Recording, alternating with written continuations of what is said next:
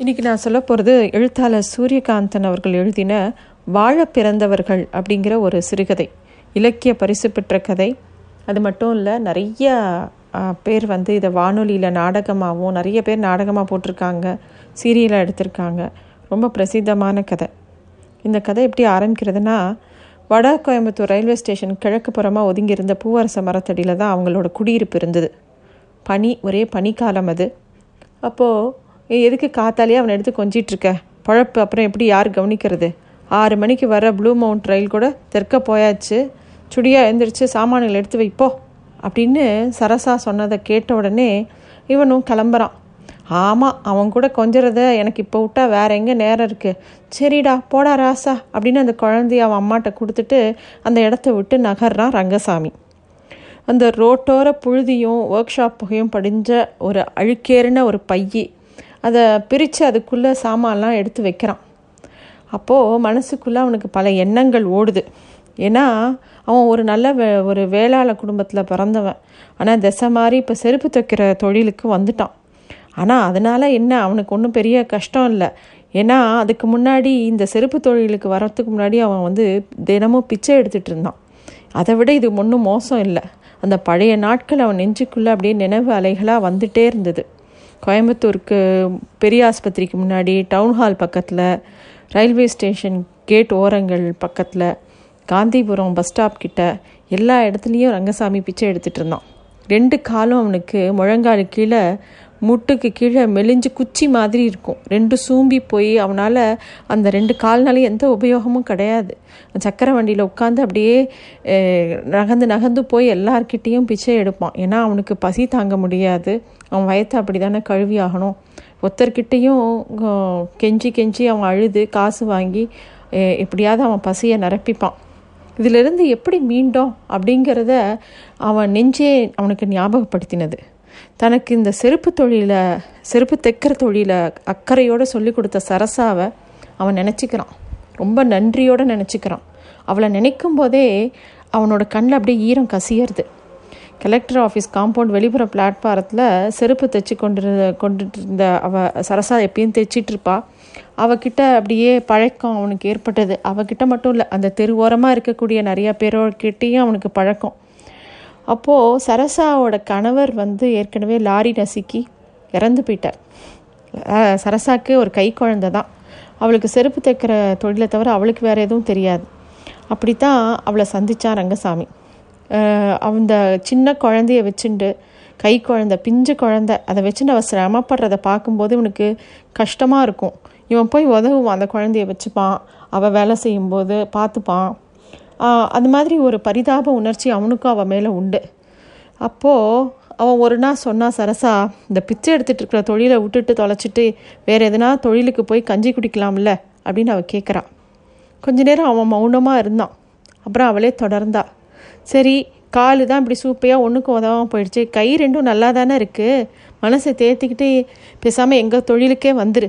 நான் வேணால் உனக்கு கற்றுக் கொடுக்குறேன் அப்படின்னு சரசா சொல்கிறான் அப்போது ரங்கசாமி சொல்கிறான் எனக்கு பிச்சை எடுத்து காலம் தள்ளுறதை விட சாகிறது மேல்னு கூட தோணுது. பசி தாழாமல் தான் இதில் போய் விழுந்து கிடக்கேன்.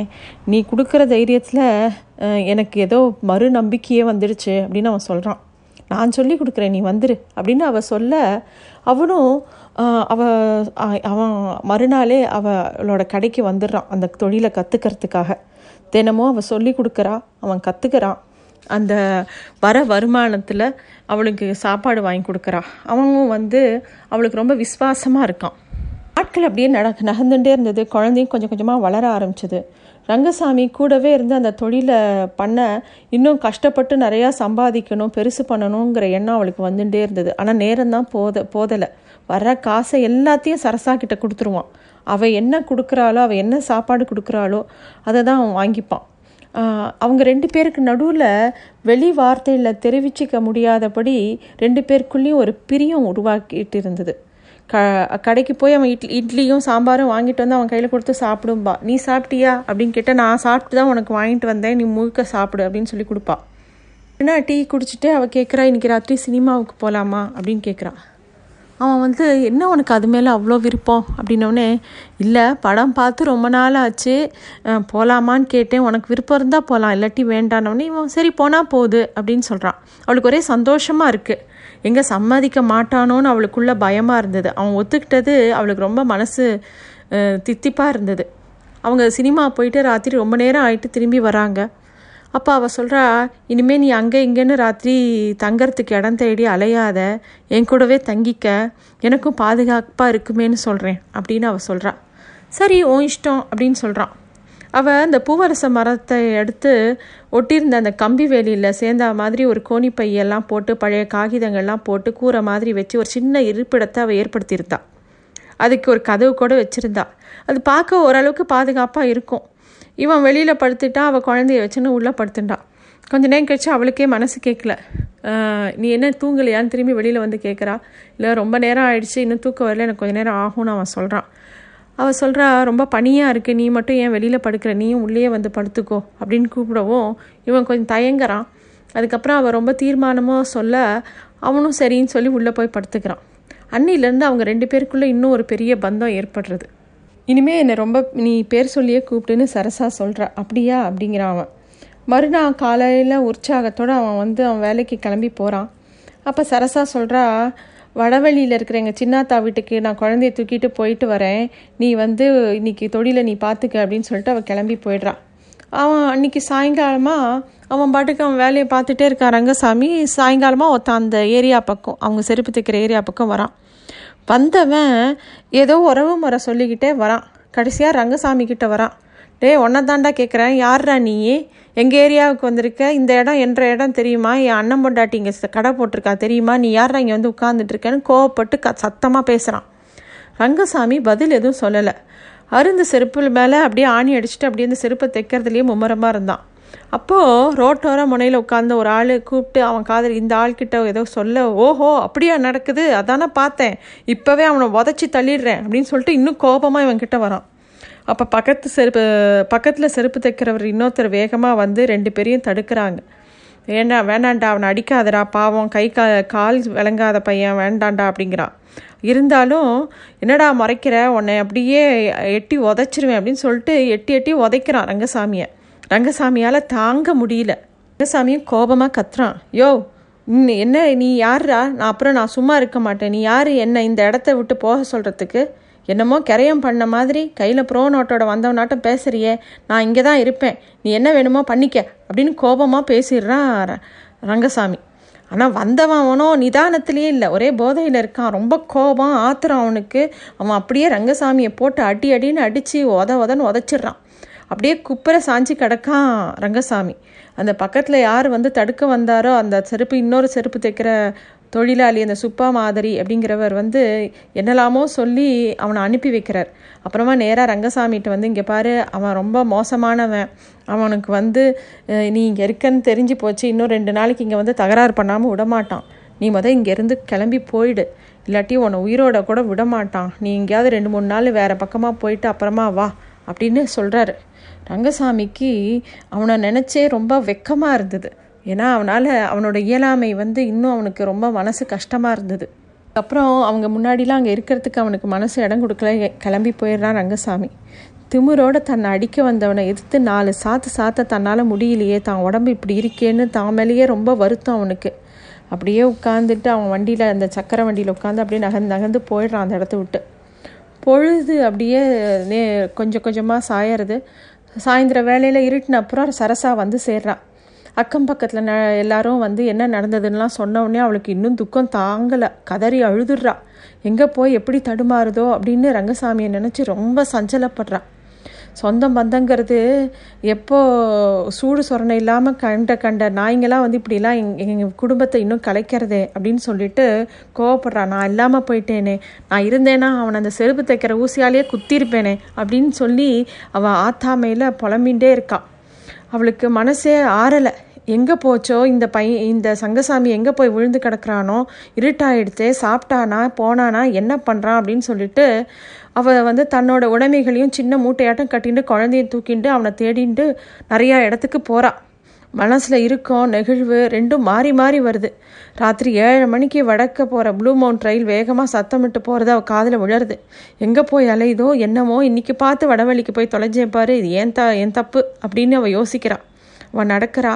உடலில் நட அப்படியே நரம்புகள்லாம் அவசரமாக இருக்குது எங்கே இருப்பான் எங்கே இருப்பான்னு ஒவ்வொரு இடமா தேடி போகிறா காந்தி பார்க் பக்கம் போய் பார்க்குறா தேடி பார்க்குறா. அங்கேயும் அவனை கண்டுபிடிக்க முடியல. டவுன் ஹால் பக்கம் போகிறா பெரியாஸ்பத்திரி பக்கம் போகிறா சிந்தாமணி மார்க்கெட் பக்கம் போகிறா கடைசியாக அந்த காந்திபுரம் பஸ் ஸ்டாண்ட் வடக்கு புறமாக ஒரு சோறு ஓரமாக அப்படியே அந்த கந்தல் துணியோட கந்தல் துணியாக அவங்க அப்படியே சுருண்டு கிடக்கிறான்.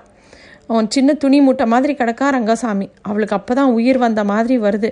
வேகமாக போய் எழுப்புறா. யார் வந்திருக்கேன்னு பாரு. சரசா தான் வந்திருக்கேன் அப்படின்னு அவனை எழுப்புறான் அவன் அப்படியே கண்களை தேய்ச்சிட்டு அப்படியே க தூக்க கலக்கத்தோட கண்ணை திறந்து பார்க்குறான் எங்கெல்லாம் சுற்றி அழிஞ்சிட்டு வரேன் தெரியுமா? செத்தாலும் நாம் ஒன்றா சாவோம். அந்த நீ வந்து இப்படி உன்னை நான் அவன் வந்து அடிக்கும்போது நான் இல்லாமல் போயிட்டேனே அப்படின்னு அவன் ரொம்ப கதறி அழறான் அவனுக்கும் அழுக வருது. அவனோட இயலாமையை நினச்சி அவனுக்கும் அழுக வருது.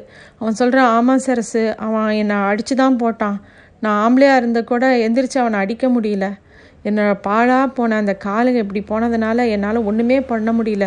கோபத்தை அடக்கிட்டு ஊமையாட்டம் உட்காந்துக்கிட்டேன் அப்படின்னு அழறான் அவன். இவளால் தாங்கிக்கவே முடியல. சரி போனதெல்லாம் தொலையுது. இனிமேல் நாம் அந்த இடத்துக்கே போவேன்னா இங்கேயே எங்கேயாச்சும் நமக்குன்னு ஒரு இடம் ஒண்டிக்கிறதுக்கு கிடைக்காமையா போயிடும் அப்படின்னு அவள் சொல்கிறாள் அவன் ஆனால் ரங்கசாமி சொல்கிறான் வேண்டாம் சரசு என்னால் உனக்கு எதுக்கு இத்தனை கஷ்டம்? நான் என் பாட்டுக்கு எங்கேயோ தொலைஞ்சு போயிடுறேன் விட்டுரு அப்படின்னு சொல்கிறான் அப்போ அவளுக்கு இன்னும் அழுக வருது. இங்கே பாரு இதுக்கோசரம் தான் இத்தனையும் அவதியும் பெ பெருமூச்சமாக உன்னை தேடிட்டு ஓடியந்தேனா உன்னை விட்டுட்டு நான் கஞ்சி குடித்தேனா இது என்ற தொண்டைக்குள்ளே இறங்குமா? நான் உன்னை விட்டுட்டு இருக்க முடியுமா என்னால்? அப்படின்னு அவள் கேட்குறான் ரங்கசாமிக்கு வார்த்தைகளே வரல. அவளோ விடவே இல்லை. உனக்கு பசிச்சா வேறையா? எனக்கு பசிச்சா வேறையா? உனக்கு விழுந்த அடி எனக்கு விழுந்த அடியே தான். இனிமேல் உன்னை விட்டுட்டு ஒரு அடி கூட நான் நகர மாட்டேன் அப்படின்னு இன்னும் அழறா.